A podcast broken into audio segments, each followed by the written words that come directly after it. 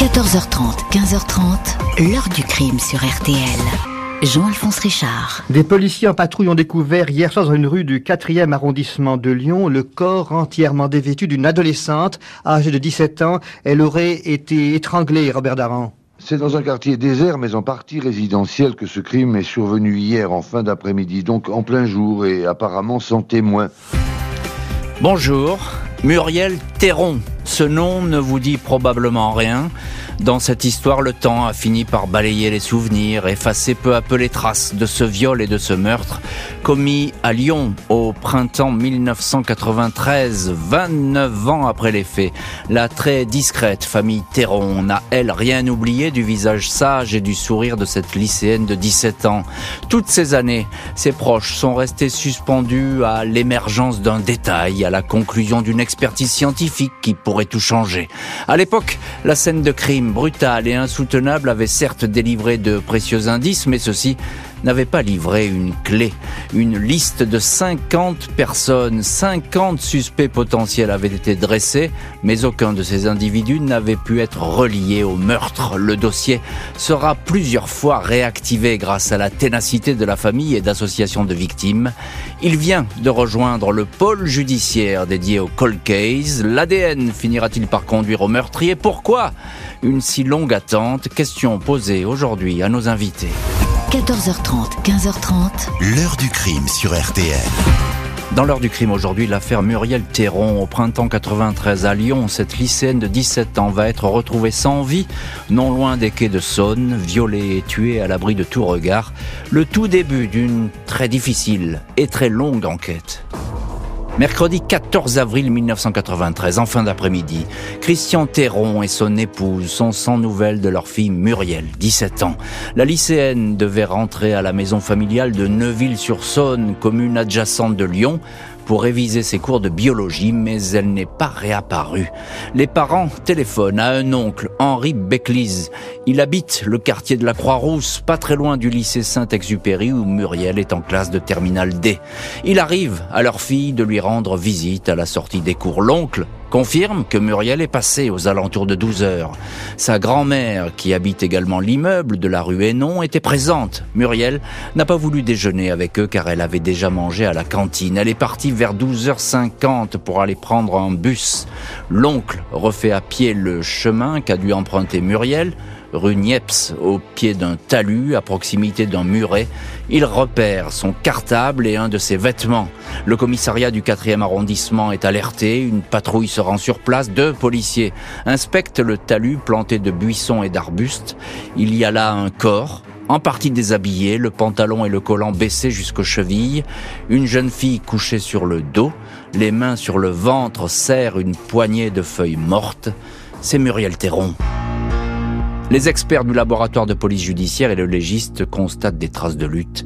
La jeune victime s'est défendue sans jamais pouvoir prendre le dessus sur son agresseur. Elle a reçu des coups dans l'empoignade. Elle a perdu ses chaussures. L'une est près du corps, l'autre a volé à près d'un mètre. Ses cheveux sont tachés de sang, tout comme son visage. On y détecte de profondes griffures d'ongles sur la joue droite. Des traces très nettes de strangulation sont également visibles. Le meurtrier s'est servi du foulard de Muriel pour lui serrer le cou jusqu'à qu'elle suffoque. L'agression sexuelle et le viol ne font aucun doute. Des traces de sperme sont relevées sur la scène de crime, mais seuls deux spermatozoïdes vont pouvoir être prélevés sur le foulard et envoyés pour expertise un laboratoire spécialisé. Les policiers s'emploient à reconstituer les dernières heures de la victime. Le matin, elle était présente au lycée Saint-Exupéry entre 11h50 et 12h15.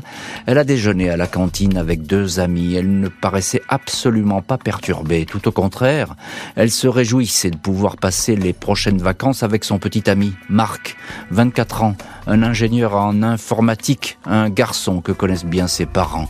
Vers 12h30, elle a quitté le lycée en compagnie d'Aurélie, une amie. Les deux filles ont fait une partie du chemin ensemble, puis Muriel s'est rendue chez sa grand-mère et son oncle, dernière personne à l'avoir vue vivante. La grand-mère indique aux policiers avoir déconseillé à sa petite fille d'emprunter le chemin qui prolonge la rue Niepce. Ce raccourci, quelque peu isolé, n'a pas très bonne réputation dans le quartier. Ce serait un rendez-vous connu des toxicomanes, des marginaux et des obsédés sexuels. Mise en garde donc qui n'a pas fonctionné puisque la lycéenne a bien pris euh, ce chemin, cette espèce de raccourci où elle a fait une terrifiante rencontre. Que s'est-il passé? Quels suspects vont émerger lors des investigations? Nous allons voir cela dans les chapitres suivants de l'heure du crime. Impossible pour l'heure de savoir si son agresseur connaissait Muriel, l'avait repéré, ou bien s'il s'agit d'un effrayant concours de circonstances. Bonjour Jacques Dallest. Bonjour. Merci beaucoup d'avoir accepté l'invitation de l'heure du crime. C'est un honneur de vous recevoir dans ce studio de RTL. Vous êtes ancien procureur et juge d'instruction. Et d'ailleurs, vous êtes le premier juge d'instruction à avoir traité cette affaire Théron qui vous a beaucoup, beaucoup marqué. Et vous allez nous dire pourquoi. Vous êtes l'auteur euh, de ce livre. Cold Case, un magistrat enquête qui vient de paraître chez Mareuil Édition. Ça paraît aujourd'hui. Je l'ai lu, je l'ai feuilleté, je l'ai lu et je l'ai relu même certains chapitres parce qu'il est extrêmement détaillé. On apprend plein de choses sur les cold. Alors il y a évidemment dans cette histoire, dans ce, livre, l'affaire Théron. Euh, vous revenez dessus encore une fois parce que dans votre mémoire de juge, elle a été importante cette affaire. Et puis il y a évidemment plein d'autres affaires. Les cold aujourd'hui, on en parle beaucoup avec ce, ce nouveau pôle euh, judiciaire. Revenons, si vous voulez bien, Jacques Dallest, avec euh, ce crime. Vous êtes à l'époque je vais dire jeune juge d'instruction, on dit comme ça. Hein, hein oui, euh, euh, relativement. Voilà, vous êtes juge d'instruction euh, dans, dans ce, ce, beau palais de justice de Lyon. Et euh, évidemment, vous allez être saisi de, de ce crime, vous allez euh, aller enquêter là-dessus. Il y a quelque chose qui frappe Jacques Dallest, c'est tout de suite dans, dans cette affaire, c'est tous ces coups cet étranglement, il y a une très grande violence, parce que même si on a voulu violer cette malheureuse, on s'est acharné. Oui, malheureusement, manifestement, euh, la petite Muriel s'est débattue. Elle a dû être traînée, tirée euh, hors du chemin qu'elle empruntait pour la conduire dans les fourrés. Elle s'est débattue et son agresseur euh, l'a maintenue, l'a frappée, mhm. l'a violée, l'a étranglée. Et c'est une, scène qui a dû aller, aller, très très vite. Malheureusement, avec l'épaisseur de, des fourrés, des taillis, personne n'a entendu véritablement sans doute ses cris. Et c'est c'est quelque chose qui reste fort et qui reste qui oui qui vous a marqué, qui vous a marqué hein, parce que vous avez vu évidemment vous euh, les photos de ce corps, vous avez vu le dossier et ça c'est des choses qu'on ne peut pas oublier. Alors vous parlez de, de ce lieu où, où, où, cette euh, jeune fille ou jeune femme a été tuée. Euh, ça ressemble à quoi? Parce qu'on a l'impression que c'est une espèce de traquenard dans lequel elle est tombée. Oui, alors je suis assez, j'étais saisi euh, par le parquet très très rapidement et je me suis déplacé sur les lieux pour me rendre compte, visualiser. C'est un chemin qui serpente sur les pentes de la Croix-Rousse, qui conduisait de la rue qui l'amenait à son lycée jusqu'au quai où elle prenait son bus. Et ce chemin qui serpente avec des, des, des, courbes était vraiment parsemé de végétation.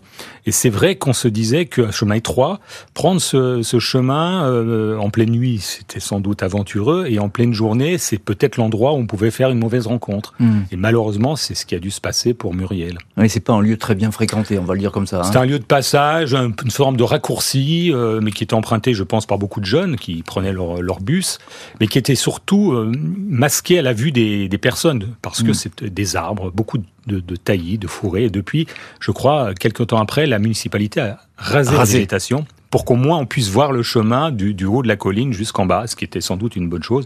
Mais malheureusement, à l'époque des faits, ce n'était pas le cas. Ce n'était pas le cas, et on va voir qu'effectivement, ça a joué beaucoup ce décor dans, dans, dans ce crime, euh, parce que là aussi, il y a des détails frappants. On va en parler d'ailleurs dans, dans cette heure du crime. Bonjour, maître Yves Sauvert. Bonjour. Merci, beaucoup. de, de m'accueillir. Eh, merci à vous d'être aujourd'hui en ligne depuis Lyon. Euh, dans l'heure du crime, Maître Yves Sauvert, vous êtes l'avocat dans cette histoire, l'avocat de la famille Théron. Alors la famille Théron, effectivement, dans cette histoire, parfois les familles se manifestent, on les voit dans les journaux, on les voit à la télé, on les entend à la radio. Là, la famille Théron, elle a, elle a choisi depuis le début la, la, discrétion et on la comprend et on la respecte, évidemment, on respecte ce choix. Euh, Maître Yves Sauvert, euh, est-ce que vous pouvez nous parler un petit peu de, effectivement, de, de, de cette jeune victime, Muriel. Qui était-elle? Ben, Muriel, moi je l'ai connue par son père, Christian Théron, qui est un homme remarquable, qui depuis euh, très très longtemps, depuis cette affaire, traîne sa souffrance. Et lorsqu'il en parle, c'est toujours emblématique de voir que il a, il parle toujours de, vous voyez, c'est avec émotion que je vous le dis. Oui, on entend bien, on entend bien. Il, il parle toujours de sa petite, ma petite. 14 avril 81, 13, sa vie s'est arrêtée. Et il est euh, resté ici, dans cette attente que l'on trouve le meurtrier de sa fille. Euh, sa femme en est morte. C'est la première fois que je vois dans une carrière qui est déjà un peu longue, la mienne, une victime, euh, une partie civile qui meurt de chagrin. Et j'avais été choqué ou étonné par euh, la peine extérieure de Christian Théron et la retenue de la mère qui, tout en retenue, a a été malade et est morte euh, avant même qu'on retrouve le meurtrier de, de sa fille. Euh, il, il, en parlait, il en parle toujours avec émotion en hmm. disant euh, on faisait la cuisine ensemble. Euh, je dis pas que c'était sa préférée parce qu'elle n'est pas la seule, mais il était très proche d'elle. Et euh, cette mort là, très paradoxalement encore rapproché au niveau des sentiments. Et il me disait encore il y a quelques jours, puisque je lui avais dit que j'interviendrais pour lui, euh, je verrai pas ses enfants ni ses petits-enfants. Ah voilà. Euh, Jacques Dallès, quand on écoute ce que dit Maître Yves Sauvert, c'est extrêmement prenant et, très très émouvant. On a un petit peu des frissons comme ça parce que là, il raconte la détresse d'une famille et c'est là souvent le cas dès lors que ben, vous, les juges, vous le trouvez pas, c'est ça. Hein on vient vous voir et on vous dit mais qu'est-ce que vous faites? Oui, et euh, j'avais reçu assez vite, et c'était normal, les parents de, Muriel. Euh, pour leur expliquer ce qui allait se passer. Enfin, Maître euh, avait dû déjà euh, leur en parler. J'ai vu véritablement des personnes effondrées. Vous savez, le, ciel qui leur tombe sur la tête. Et c'est vrai qu'on ne trouve pas les mots dans ces cas-là. C'est la justice qui se met en branle avec ses règles, ses, ses, cette forme de froideur. Et euh, je leur ai expliqué comment ça allait se passer, qu'on allait tout faire pour retrouver l'assassin. Euh, donc il y avait de l'espoir, je crois, dans, dans, dans, chez eux, de faire toutes les diligences. Et malheureusement, nous sommes 30 ans après. Et l'affaire n'est toujours pas résolue. Et quand vous avez comme ça, euh, vous étiez juge d'instruction à l'époque, quand vous avez comme ça des, des parents, vous dites on n'a pas les mots. Euh, vous n'êtes pas préparé à ça, les, magistrats, finalement, à affronter ce genre de douleur? C'est à l'usage, c'est à la pratique qu'on comprend les, les, attitudes. Ce qu'il faut déjà, c'est que les familles, les proches soient reçus, ce qui n'est pas toujours le cas, eh oui. par euh, les magistrats, qu'on leur explique au fil de l'enquête, de l'instruction, ce qu'il en est, qu'on les tienne au courant. Euh, Sauvert, qui est un grand pénaliste lyonnais, il connaît ça et je pense qu'il est d'accord avec moi pour constater que c'est pas toujours le cas parce que les juges ont beaucoup de dossiers et surtout vraiment accompagner la famille, alors qu'on peut faire euh, aider par un soutien psychologique dans le, suivi du dossier. Parce qu'une fois que la sidération est un peu passée, elles veulent une explication. Et eh oui, c'est ça, il faut une explication. Euh, il faut savoir, bonjour commandant Patrick Détré. Bonjour. Merci beaucoup, vous aussi, d'avoir accepté l'invitation de l'heure du crime. Alors, il faut que j'explique. Vous êtes policier à la retraite, vous étiez commandant de police.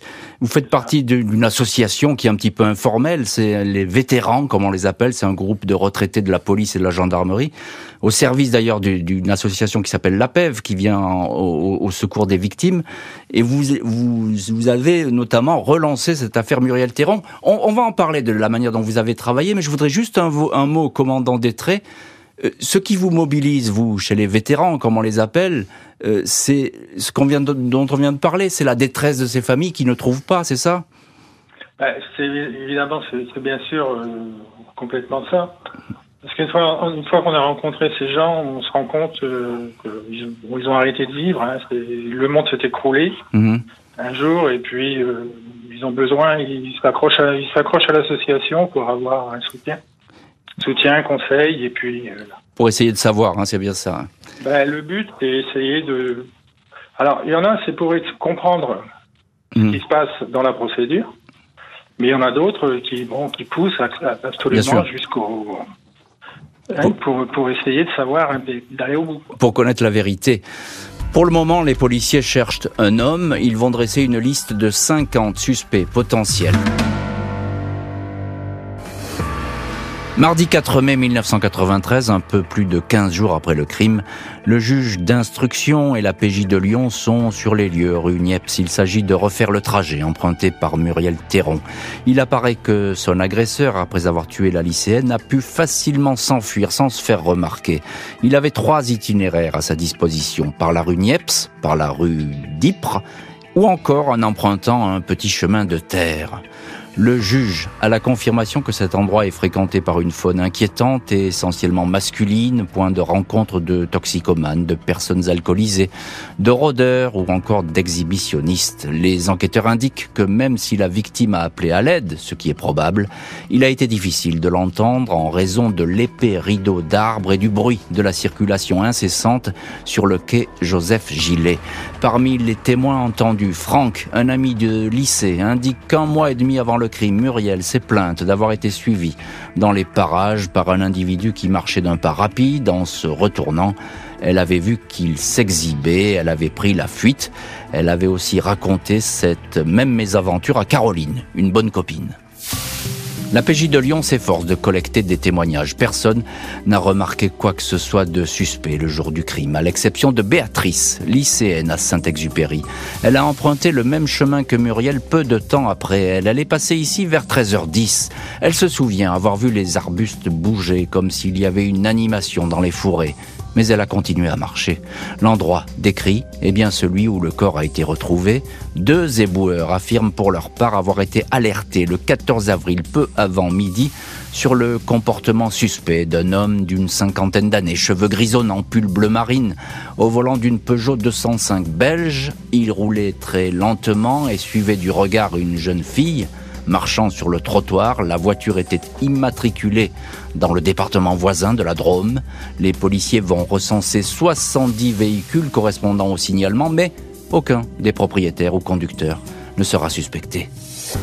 Pendant les 15 années qui vont suivre le crime, les enquêteurs vont dresser une liste de 50 suspects potentiels, autant de profils différents. Exemple, le dénommé Hervé A, 23 ans au moment des faits, a été repéré à la minute de silence en l'honneur de Muriel Théron. À sa compagne, il avait avoué avoir peur que la police le suspecte dans cette affaire. L'individu a des fantasmes sexuels extrêmes et peut être violent, mais l'ADN collecté sur le foulard de Muriel ainsi que sur un cheveu châtain masculin prélevé sur une feuille d'arbre ne correspond pas.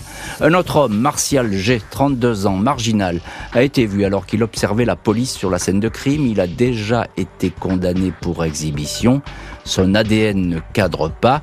D'autres hommes condamnés pour agression sexuelle et pouvant évoluer dans le secteur sont entendus. Ils subissent des tests génétiques, tout comme plusieurs tueurs en série. Michel Fourniret, le routard espagnol Francisco Arce Montes ou le camionneur allemand Ulrich Munstermann, mais aucune piste. Et pendant toutes ces années, ce sont des investigations qui se vident ainsi de leur substance pour de plus en plus se diluer. Du coup, évidemment, les chances de retrouver le violeur ou le, et le meurtrier de Muriel Théron euh, se fragilisent. Jacques Dallest, vous êtes aujourd'hui notre invité dans l'heure du crime et vous publiez, je le rappelle, ce livre Cold Case, un magistrat enquête qui paraît aujourd'hui même chez Mareuil Édition. Et évidemment, cette, ce cold case euh, de la petite Muriel Théron, euh, il figure dans, dans, votre ouvrage. Vous avez été, je le rappelle, le premier juge d'instruction à avoir enquêté sur cette affaire. Alors, euh, on a parlé de ces, de ces débuts de l'enquête. Effectivement, le, le, temps, il joue en la défaveur hein, des, des, magistrats et des enquêteurs dans ce genre d'affaires. Parce que les cold cases, c'est comme ça, c'est le temps qui les dévore. Le temps joue en faveur des auteurs et pas en faveur de la justice, malheureusement. Et, et, donc, c'est assez compliqué parfois d'aller chercher des indices qui se sont dissous, on a envie de dire, oui, dans, dans, le paysage. Et surtout lorsque la scène de crime est à l'extérieur, dans mmh. la nature, ce qui était le cas en l'espèce, parce que quand on a un lieu clos, un appartement, on peut cerner la scène. Quand ça se passe dans la, la nature, c'est plus complexe. Euh, il peut y avoir des dizaines, des centaines de mégots, d'objets parsemés. Ils peuvent se trouver des indices de l'auteur. Et les éléments peuvent, la pluie peut changer les lieux. Et vous voyez, très peu de temps après, la mairie a fait raser Mmh. la végétation, ce qui déjà changeait la scène de crime, mais c'était dans un intérêt évidemment qu'on comprend Public, tous. Oui. Euh, et c'est vrai que le temps passe. Et dans ce type d'affaires, d'actes criminels sexuels, euh, il est rare qu'on ait tout de suite l'auteur. Oui. Alors il y a une trace je, je, concernant euh, Muriel. Il y, a, il y, a, une trace ADN. Hein. oui. bon, il y a du sperme de, de l'agresseur qui a été extrait sur place. On est au tout début à l'époque, il faut le rappeler, parce qu'on dit ben oui. voilà l'ADN c'est super et, et, tout, ça explique tout, on va trouver tout de suite. Mais à l'époque, on est au tout début de l'ADN. Hein. Vous, début vous des savez, années 90. Vous, savez très mal ce que c'est. Tout à fait. Moi, quand j'ai quitté mes fonctions de juge d'instruction en 1994, donc un an après malheureusement cette affaire, l'ADN en était à ses débuts. Et il lui fallait d'ailleurs beaucoup de matériaux biologiques pour identifier un ADN. Aujourd'hui, avec quelques cellules, on peut le faire. Euh, le fichier des empreintes génétiques n'existe que depuis 1998. Mhm. Donc, euh, à l'époque, nous étions relativement démunis sur le plan euh, biologique. Euh, et ce qui d'ailleurs a expliqué un certain nombre de cold cases, d'affaires qui, aujourd'hui seraient résolues et qui ne pouvaient pas l'être à l'époque. Hmm. Alors, euh, à l'époque, vous allez demander des vérifications. Hein. Au, final, au fil des années, je le dis, il va y avoir 50 suspects. Je les ai comptés. Il y a un tableau qui a été fait par, par les gendarmes. Il y a 50 suspects qui sont, qui sont apparus. Euh, il y a des tueurs en série célèbres, hein.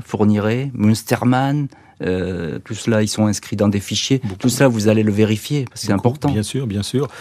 À la fois l'environnement local, les, pervers ou les individus euh, qu'on connaît défavorablement locaux sur Lyon, mais aussi plus largement parce qu'on peut imaginer que un, criminel soit passé par là, par hasard, venant du nord de la France, du sud, comme on l'a malheureusement vu.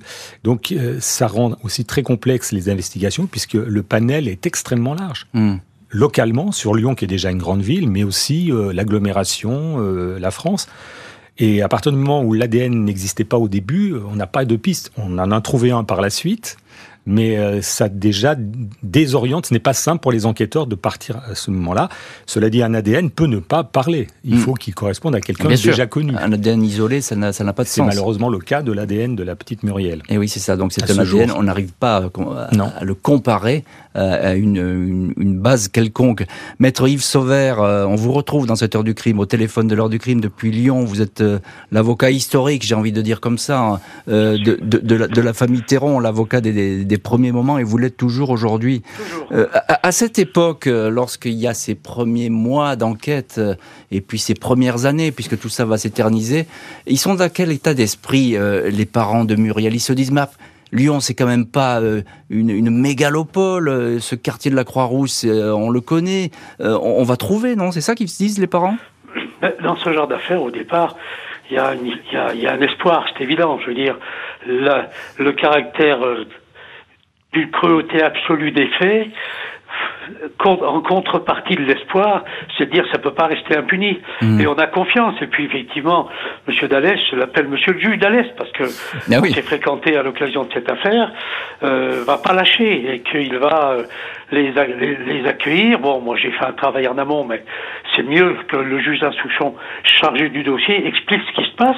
Et là, il y a effectivement un espoir euh, euh, qui existe. Et puis euh, parce que c'est des gens, j'allais dire normaux, qui ont confiance dans la justice et qui se disent cet homme, cet homme en principe, cet homme va être retrouvé. Mmh. Et puis au fil du temps, vous l'avez rappelé, ça s'effiloche, hein, parce que eh on sait que les investigations n'ont pas donné d'éléments positifs, qu'on a euh, élargi les investigations, on les a même élargies à toute l'Europe, et puis même en Italie. Mmh.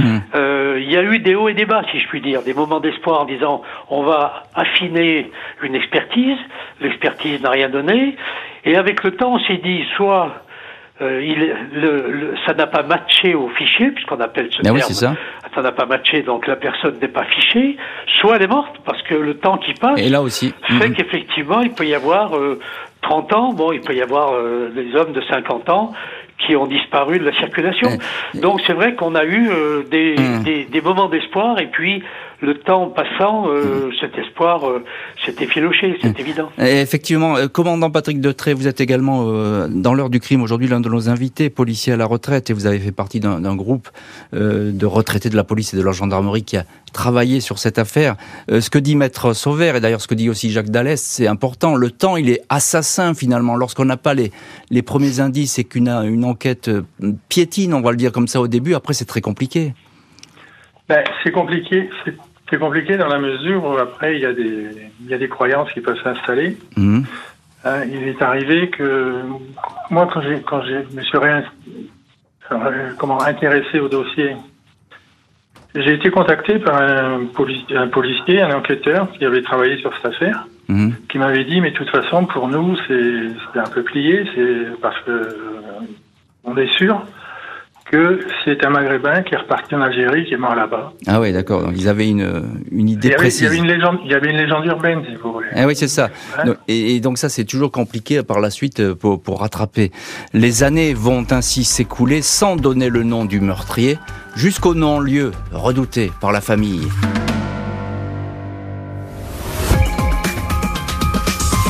Près du corps, à demi dévêtu de la jeune fille, se trouvait son cartable d'écolière. Alors, pour l'instant, toutes les hypothèses sont permises. Crime d'un rôdeur, d'un sadique, vengeance ou drame passionnel même.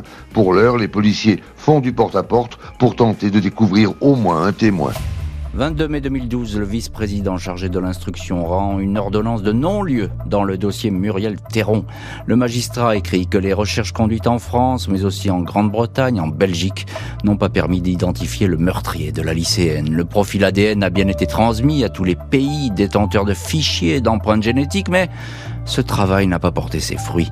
Christian Théron, le papa de la victime, ne pouvant admettre que les investigations cessent, s'est alors rapproché de l'APEV, une association d'aide aux victimes, laquelle s'est tournée vers de précieux enquêteurs bénévoles, anciens policiers et anciens gendarmes, baptisés les vétérans.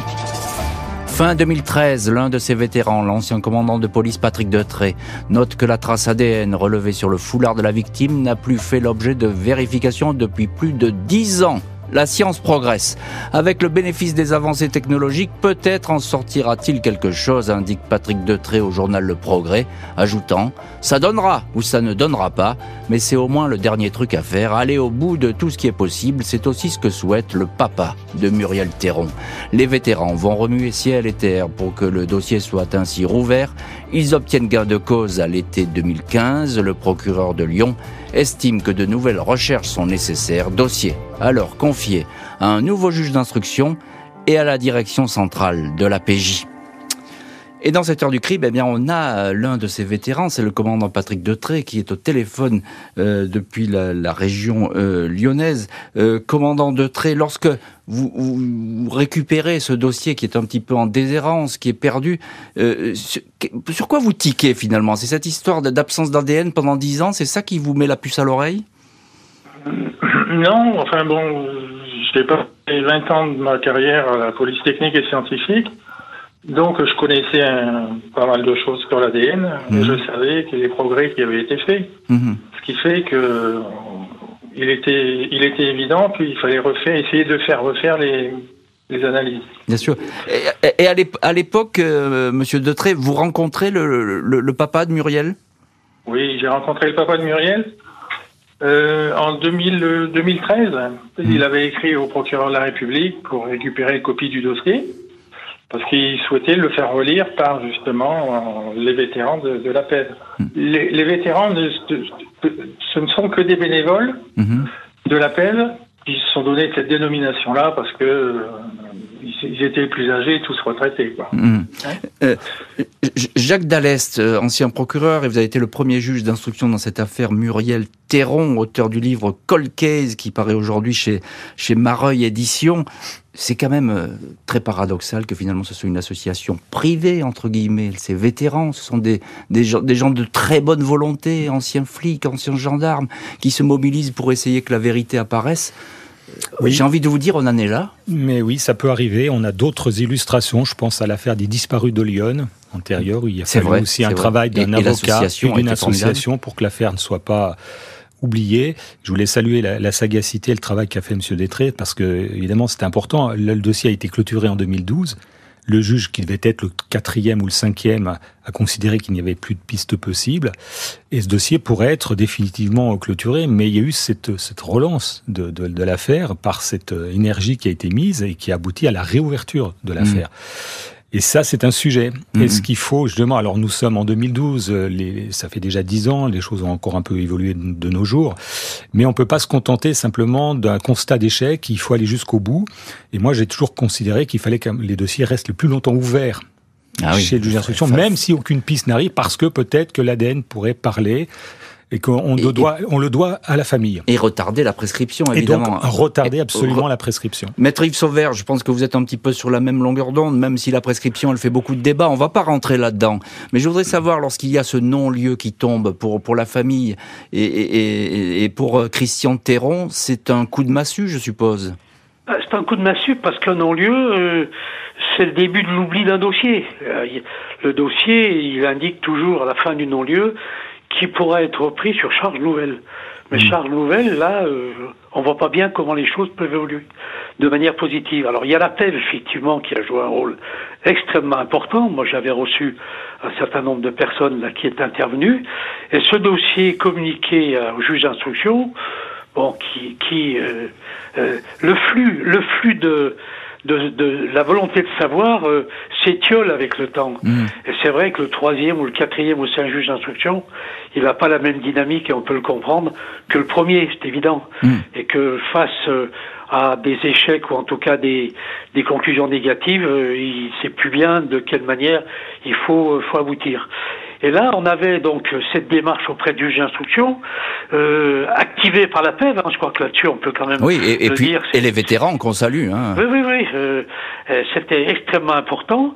Il y avait un monsieur qui s'appelle Monsieur Bon, qui est fonctionnaire de police, qui était intervenu aussi que votre interlocuteur doit connaître. Mhm. Et le juge d'instruction avait refusé euh, les investigations en disant euh, l'intention, telle n'est pas, je reprends l'arrêt de la chambre d'instruction, si telle n'est pas l'intention du requérant d'accéder à la demande d'acte comporte l'apparence de présupposés ethniques ou assimilés, concernant des ressortissants d'origine polonaise et le juge avait dit ben non, euh, on a des chances très faibles d'obtenir gain de cause pour un coût non négligeable de la collectivité.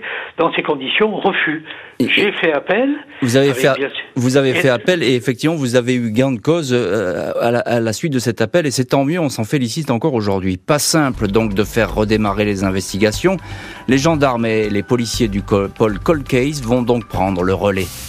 Janvier 2023, tous les tomes de la procédure Muriel Théron sont confiés au pôle Cold Case de Nanterre. Comme pour tous les autres dossiers, transmis à cette juridiction spéciale, un juge et une équipe d'enquêteurs vont être chargés de lire et relire tout le dossier. Une satisfaction pour le père de la lycéenne.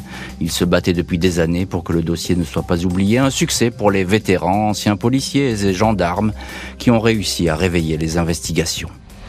L'ancien procureur général Jacques Dallest, magistrat qui avait longtemps appelé de ses voeux à la création de ce pôle spécialisé, est lui aussi de le, satisfait de voir le dossier Muriel Théron toujours ouvert. En 93, juge d'instruction, il avait été chargé de l'enquête. Il avait toujours gardé la frustration de ne pas avoir réussi à trouver le coupable et conserver un regret. Quand j'ai quitté l'instruction en 94 à Lyon, je n'ai pas prévenu les parents de la petite Muriel. J'ai eu tort, indiquait le magistrat dans une interview à Mac de Lyon.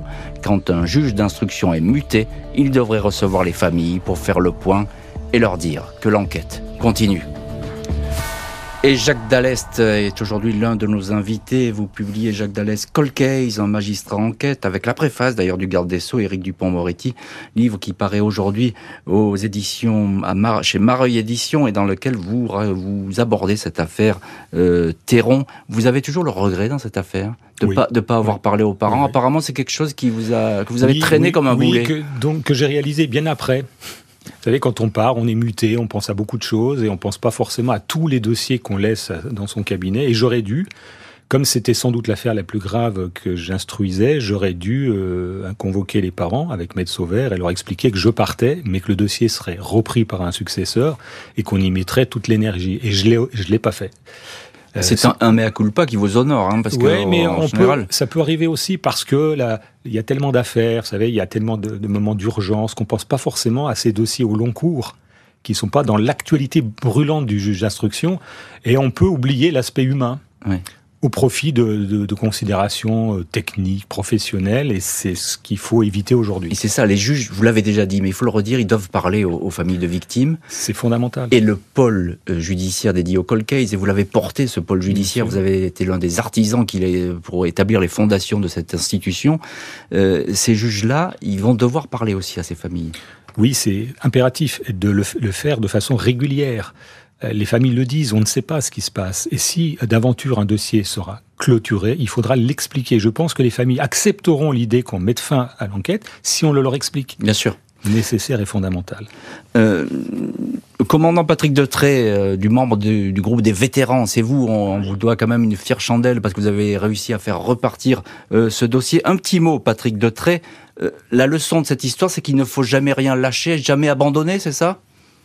Ah non, il faut, faut jamais rien lâcher, c'est vrai. Même quand on n'a rien, il faut continuer. Hmm. Le moindre élément est à exploiter parce que et là, actuellement, il reste encore des petits trucs à voir.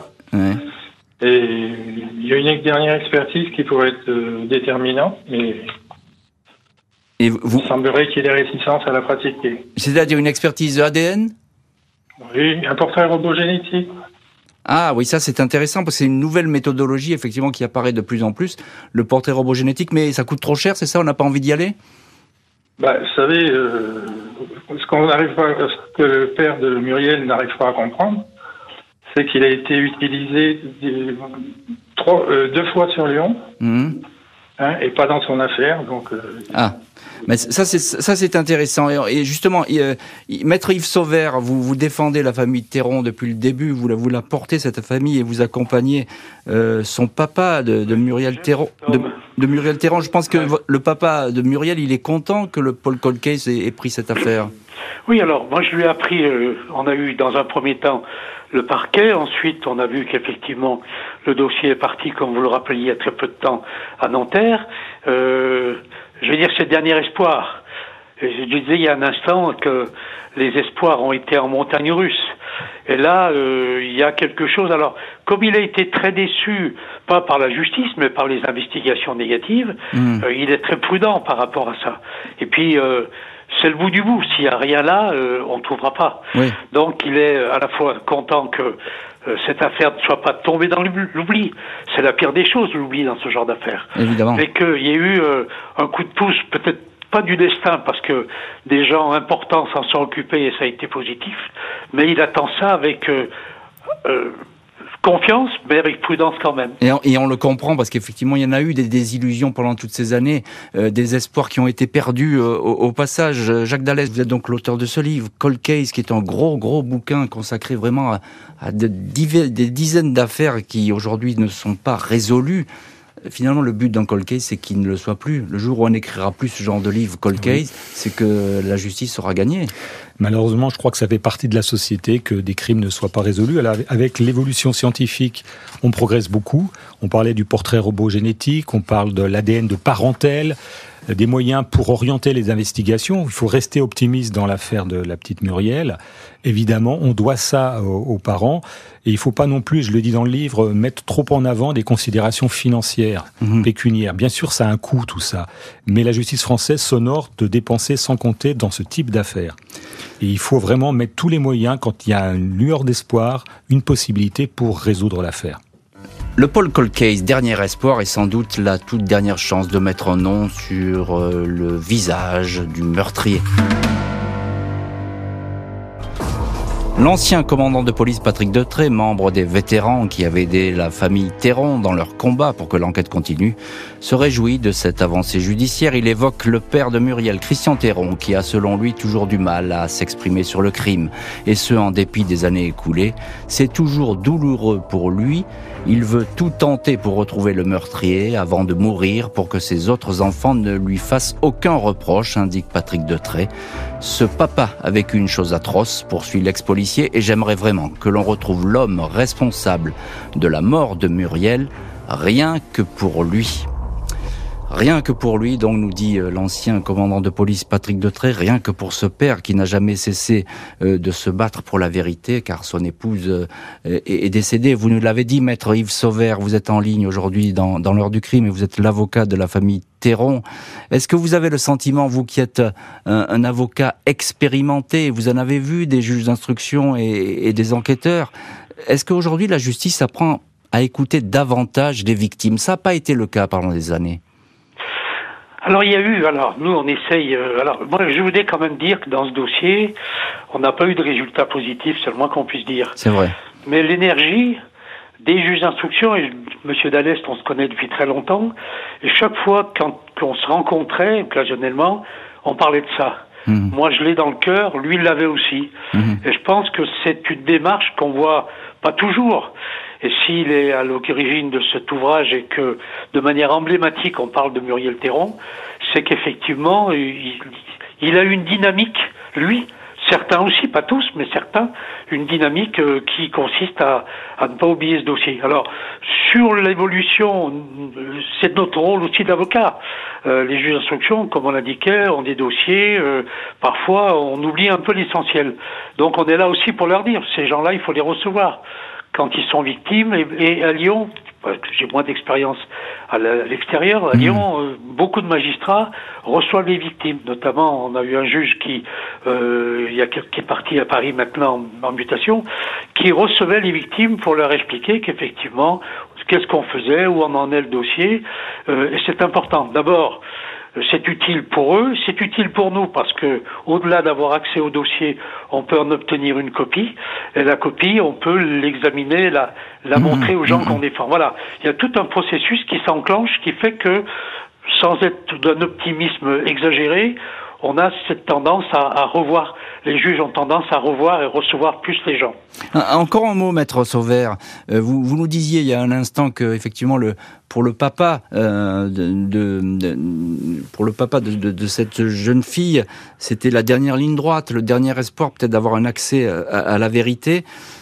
Ça veut dire quoi? Il y a toujours un petit point qui peut émerger, un détail qui peut survenir même des années après? ah, lui, lui, sa préoccupation quand tu te sonnages, c'est de mourir avant. Hmm. Je l'ai eu au téléphone il y a quelques jours. Il m'a dit, Maître Sauveur, j'allais presque dire, je m'interdis de mourir tant qu'on n'a pas trouvé.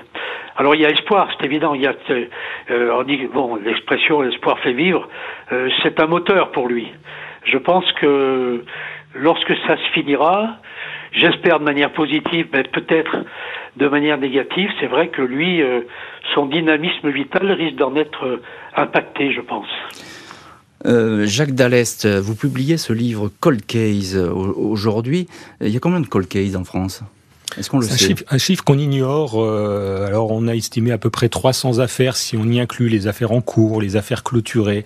Moi, je pense que le chiffre est supérieur, notamment si on y ajoute toutes les disparitions inquiétantes, dont certaines sont criminelles. Et c'est vrai que c'est une difficulté de quantifier exactement cette, euh, cette thématique des cold cases. Alors vous avez déjà évoqué ce point, mais il faut y revenir et peut-être insister dessus. Comment expliquer à, une famille euh, qu'on ne peut pas résoudre son affaire? Que, qu'on n'a pas les moyens finalement d'accéder à la vérité? C'est, en tout cas, il faut lui laisser de l'espoir. On peut lui dire que au moment présent, on n'a pas les moyens, mais peut-être que dans 3 ans, 4 ans, 5 ans, les choses auront changé, parce que la science évolue, parce que le fichier des empreintes génétiques se développe, parce qu'il y a de nouvelles technologies, et donc il ne faut pas fermer la porte à l'espoir.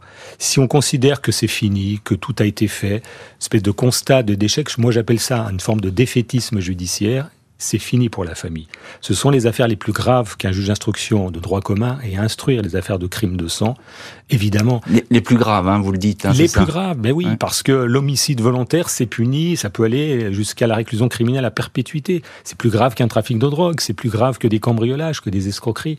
Euh, voilà, même si à un moment l'espoir est mince et ténu, gardons le dossier ouvert, recevons ce qu'on fait de plus en plus, effectivement, recevons les familles avec leur avocat, euh, travaillons ensemble, échangeons, et peut-être qu'un jour, euh, la vérité jaillira ou pas. Vous avez le sentiment que les, les, nouvelles générations de magistrats qui, qui vous suivent, là, le, emboîtent votre pas, elles sont beaucoup plus mobilisées à ce genre de, de questions, de, Sans doute, de dialogue et de poursuite des investigations Sans doute, les médias y contribuent, il y a beaucoup d'émissions, il y a une sensibilité, il y a des exigences dans les textes aussi, hein, pour que les victimes soient mieux traitées qu'auparavant. Dans les années 80, les victimes étaient mises de côté, mm. on n'en parlait pas. Mm. Les choses se sont heureusement améliorées, mais néanmoins, la masse de travail est telle dans les tribunaux qu'on peut les oublier, ces pauvres victimes. Un dernier mot avec vous, Jacques Dallès si vous aviez un mot à, dire au papa de, Muriel, qu'est-ce que vous lui direz aujourd'hui Qu'il garde espoir.